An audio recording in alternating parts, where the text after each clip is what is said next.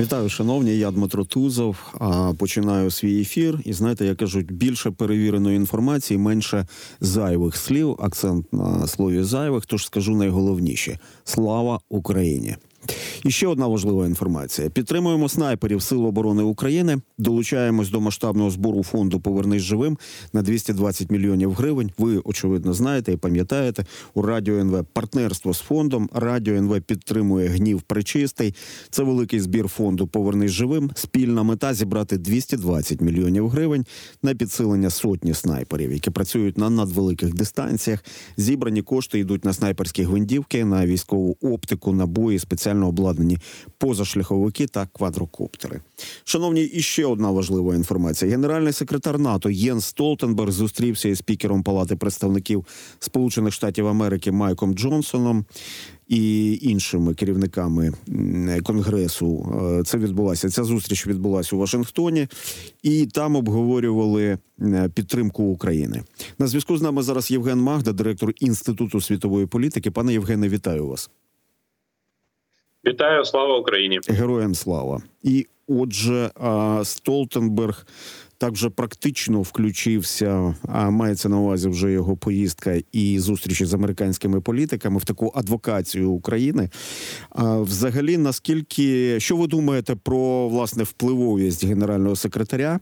Його авторитет вплине на позицію американських конгресменів в питаннях зрушення прийняття політичного рішення щодо підтримки України?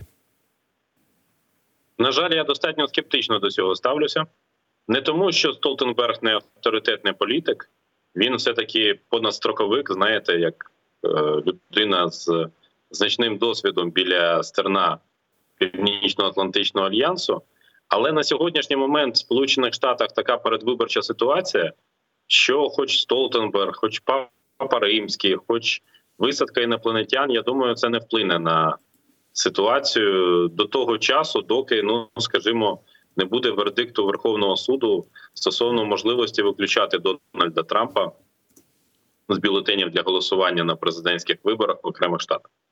До того часу нам, на жаль, нічого не світить не лише нам, але Ізраїлеві і Республіці Китай теж. Тайваню е, Республіці Китай. Зрозуміло, так. зрозуміло. Та в одному пакеті, оскільки все це відбувається. Розумію вашу іронію щодо іншопланетян.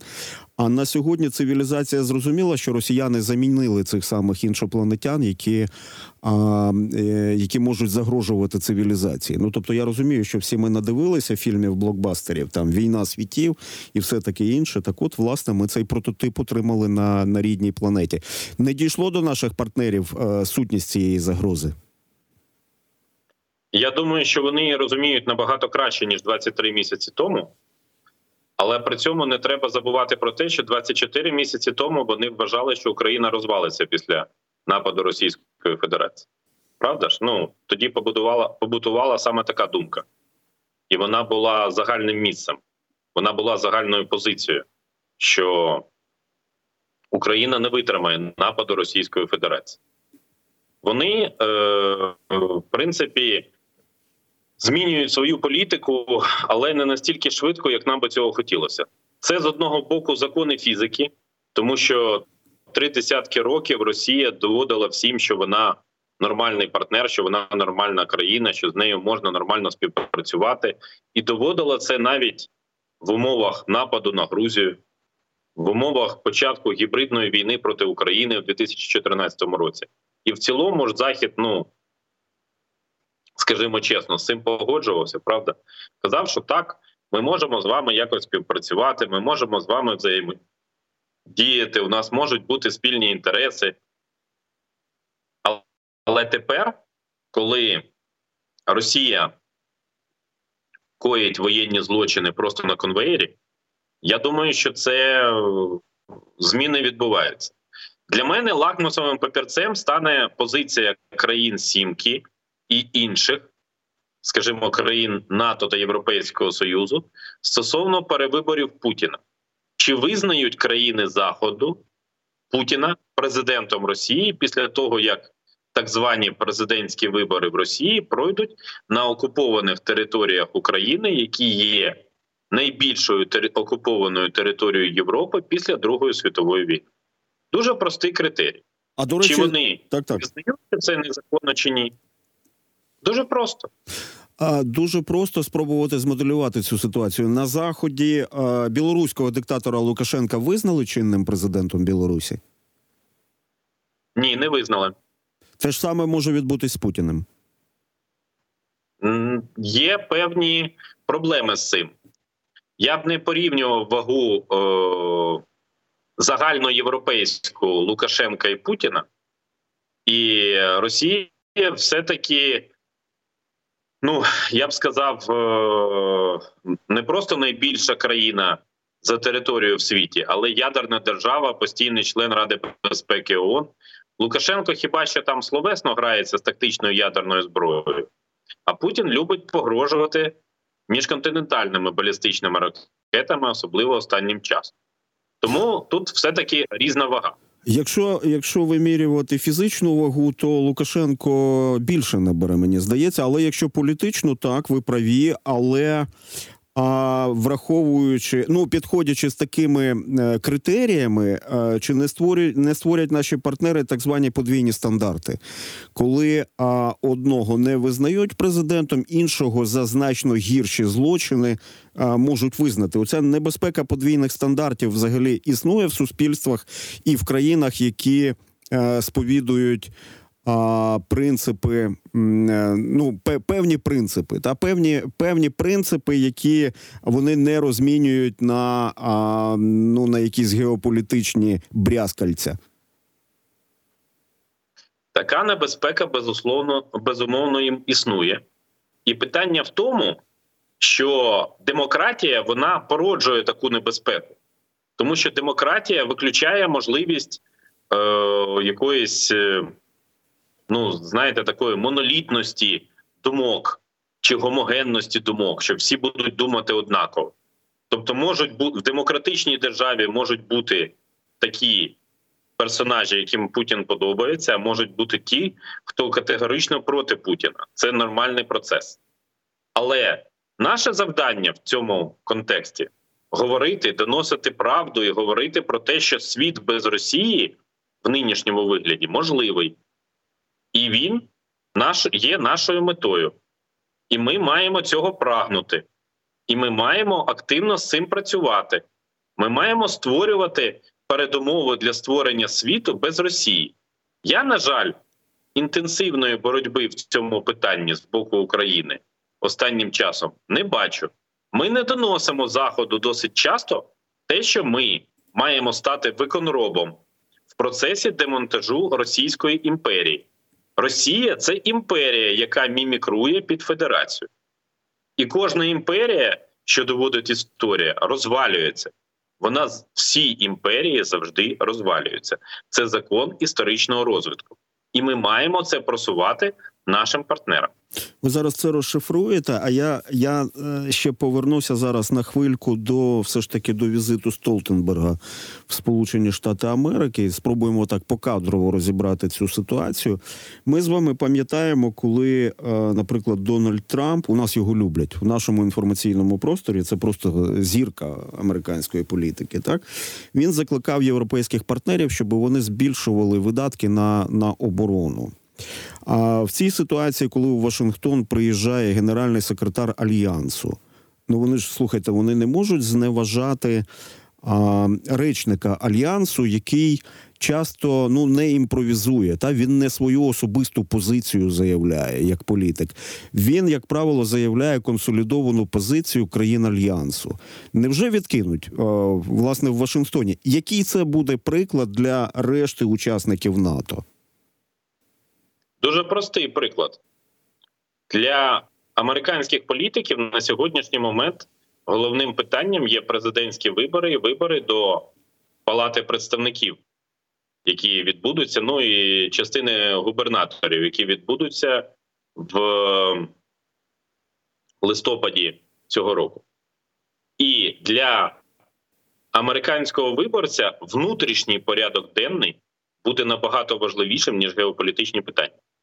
Вони, американські виборці, в масі своїй не мають сумнівів у величі Сполучених Штатів і спроможності американської держави їх захистити. Тому слова Столтенберга для них не будуть істиною в останній інстанції.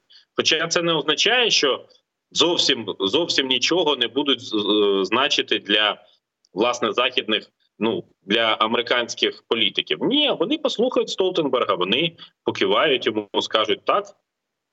Шановний пане Столтенберг, ми вас повністю підтримуємо. Але ви розумієте, у нас є питання політичної доцільності, у нас є питання демократичної боротьби, і ми не можемо поступитися окремими нашими принципами. А ну е, да, тут тоді тут, тут питання про те, як це вплине на наших європейських партнерів, і а, чи можна розглядати візит Столтенберга, знаєте, як один із таких достатньо тривожних симптомів а, в спробі змінити ситуацію на користь підтримки України. Ну, це по суті важка артилерія. І Столтенберг і Шольц це важка артилерія Заходу, яка має вплинути і на Сполучені Штати, і на Європейський Союз, в тому числі завтра. Ми на саміті Європейської ради побачимо, як будуть реагувати на відповідні рішення е, з боку пропозиції Європейської ради розблокувати фінансову допомогу Україні. Але нагадаю, що ця, ця фінансова допомога передбачає, що ці гроші будуть іти на відновлення економіки України, а на не на піднесення нашої обороноздатності. Тому це момент для нас важливий, позитивний, але він все-таки не є, ну я б сказав, однозначно пов'язаним з нашою обороноздатністю. Тоді Я ви- думаю, що Так, так. завтра ця сума буде розблокована, забігаючи наперед. Забігаючи наперед, тоді якби ми не витримуємо логіку плану, тому що зрозуміло, що щоб відновлювати країну, треба спочатку здобути перемогу. Потрібно потрібно перемогти. А, і Ні, не, не вибачте, пане Дмитре, переб'ю вас. Не зовсім так. Ми зараз перебуваємо в тій ситуації, коли нам потрібні фінансові ресурси і даруйте для підтримки штанів в масштабі держави. Україна перебуває в складній економічній ситуації. Минулого року вона отримала 42 мільярди доларів. Це значна сума, фактично другий бюджет. І зараз ми я це розумію. зацікавлені, Це, щоб це, отримувати це, це зрозуміло, але ми констатуємо ну, в такому разі пріоритетність а, цивільного сектору над військовим. Хоча здорова логіка підказує, що от умовно ми відновили міст, а не дай Боже, по цьому мосту поїдуть е, танки окупантів. Правда? Ну має бути присутня логіка, якщо ми говоримо про, про захист держави. А що ви говорили про те, що недоопрацьовує Україна, доводячи, що Росія це імперія і що її треба знищити? У мене таке відчуття, воно може бути помилковим. Ну точніше, навіть я би сказав би не помилковим, а глибоко суб'єктивним. Про те, що ми це доносимо, нас уважно вислуховують, з нами погоджуються. А, і е, ну якби мають власні відчуття, що так вони розуміють, що ми у війні, що ми дуже страждаємо від Російської Федерації, але є таке поняття як реалполітік. Отже, що саме ми не доносимо зовнішньому світові стосовно Путіна і стосовно а, його, його країни? По-перше, я не ризикну сказати, що ми зовсім нічого не доносимо. Але я наголошую на тому, що ми не повинні використовувати войовничу риторику. Тобто, ми там їх зруйнуємо, ми їх винищимо, ми завдамо їм поразки. Захід не готовий, на мою думку, до сприйняття подібної інформації. Просто ментально не готовий. Там настільки звикли до того, що Росія існує, і до того, що з нею треба рахуватися, що треба ще роки для того, щоб там пересвідчилось у тому, що Росію цілком можна демонтувати. Ми відповідно маємо. Ну, є процес певної підтримки національних рухів е, в середині Росії, але вони будемо говорити відверто не надто впливові на сьогоднішній момент. Їхні найбільші активісти перебувають або за ґратами, або в еміграції. І, наприклад, президентські вибори в Росії нічого в цьому сенсі не змінять. Я впевнений, що це будуть перевибори Путіна, на яких той отримує найвищий в своїй історії результат. Тут ілюзій бути не може. Але Ми маємо говорити про право російських націй на самовизначення. Ми маємо нагадувати про історичний прецедент відмови низки колишніх радянських республік від ядерної зброї, тому що Захід Росія лякає тим, що мовляв, якщо Росія буде розвалюватись, то розповзеться ядерна зброя, і Кадиров буде не з золотим пістолетом, а з ядерною бомбою, саме бомбою, не бомбою і не боєголовкою. І це спрацьовує, спрацьовує достатньо ефективно. Ми маємо говорити про те, що шантажем, розміщенням ядерної зброї на території Білорусі, ми про неї вже сьогодні згадували. Путін шантажує насамперед країни Європейського Союзу, бо складно шантажувати українців цим. Ми, по-перше, пережили багато з нас Чорнобильську катастрофу. А з іншого боку, ми знаєте, живемо в умовах кількох тривог на день, і якось дуже складно шантажувати застосуванням ядерної зброї в цій ситуації. Тому я впевнений, що ми маємо показувати, що ми готові, ми знаємо, як демонтувати Росію, бо ми добре знаємо Росію. Але у нас насправді цих знань бракує. Нас бракує знань про наших найближчих сусідів. Тому я з одного боку виступаю за те, щоб ми більш детально вивчали Росію.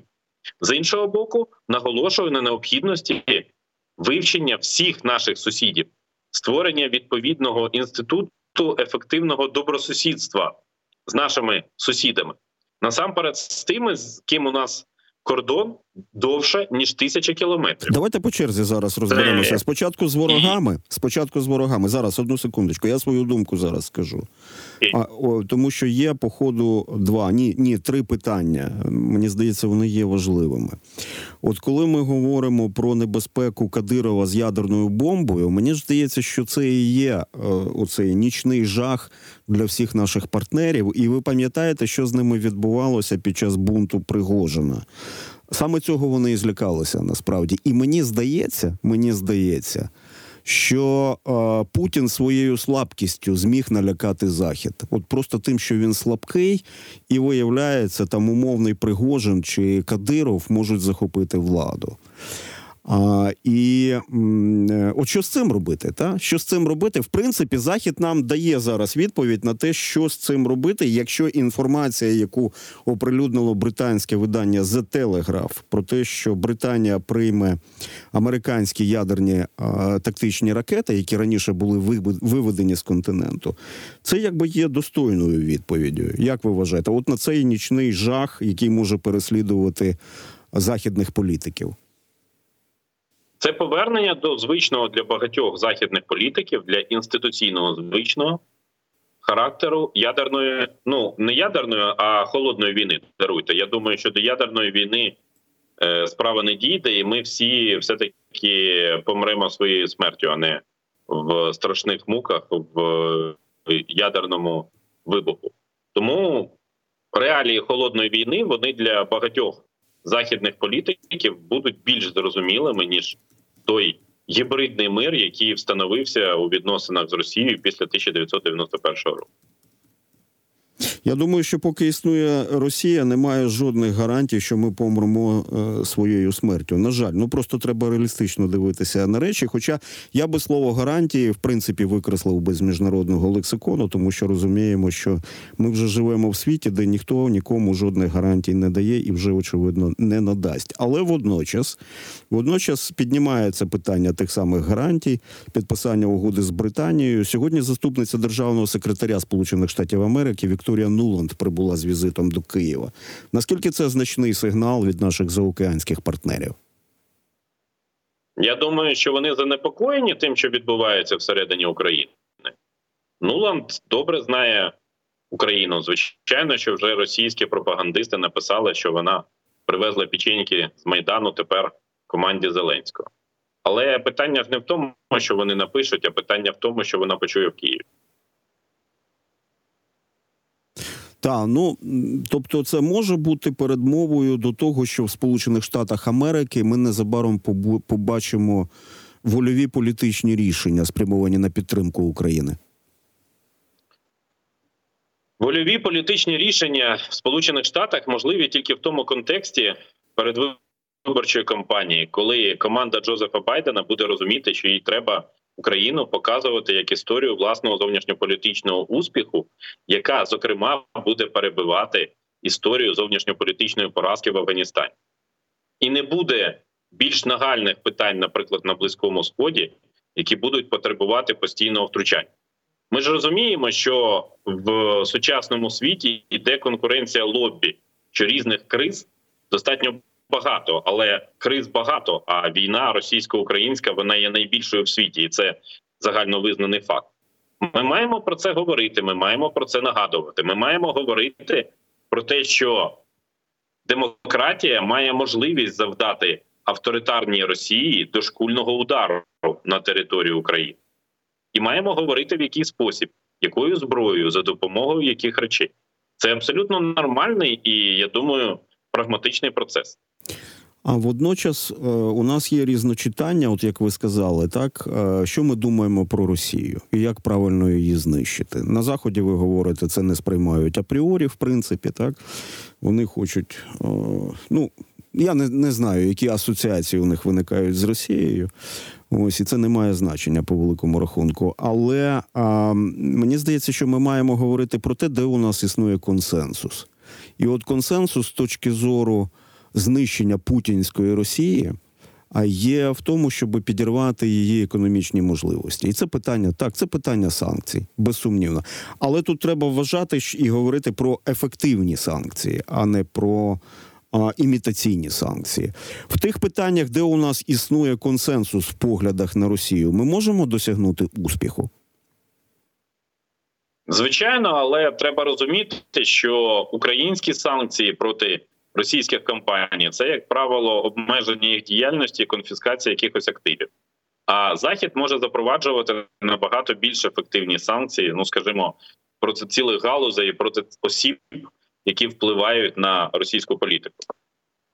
У них більше поле для санкційної діяльності. І І грошей ми- більше, і російських грошей заморожених в фінансовій системі на заході значно більше, правда?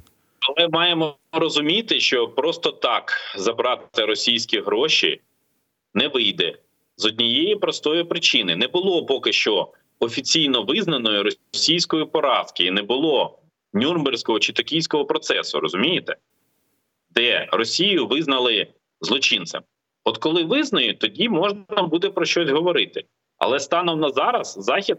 Ну, максимум, на який може піти, це передати Україні відсотки від заморожених російських активів.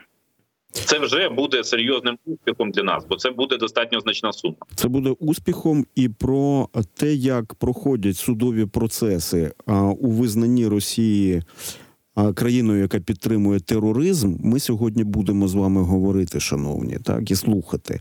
В студії буде Лана Зеркаль, і там стосовно цього є свіжі новини. Євген Магда з нами був директор інституту світової політики. Євгене, дякую. Слухаємо новини.